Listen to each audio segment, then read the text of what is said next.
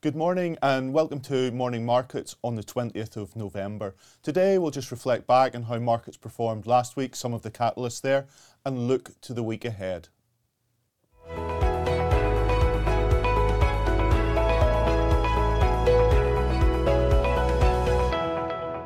Last week brought further gains for asset markets, both when we look at bonds and equities.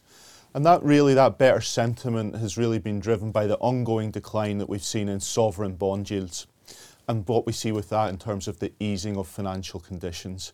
Decline really been triggered by ongoing data from the US, which indicated a better inflation picture that we discussed last week, and then some signs that the labour market continues to cool. All that building into that narrative that we're maybe closer and that or at the peak of interest rates in the US, but also that narrative building that we will see interest rate reductions as we look into 2024 as well. And certainly that decline in sovereign yields has been supportive for global equity markets over this period of time.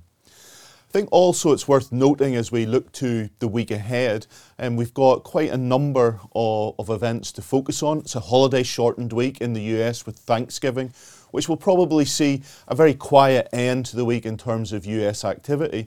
But one point I did want to highlight from that is the associated Black Friday sales and what that will give us a view on in terms of the health of the consumer. It's very evident when we look at how the economy has evolved and consumer spending has evolved over um, the last 12 to 18 months that there's been this move from goods to services. It'd be very interesting to see how that evolves with the Black Friday data. Also, this week we'll have the US Fed's minutes from their last meeting, which I'm sure will be closely read through to look at any indication as to how policymakers are portraying the current policy stance.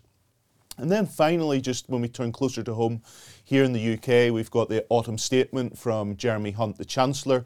A lot of focus on the weekend as to how that may um, bring about some taxation changes, be that at a business or personal level.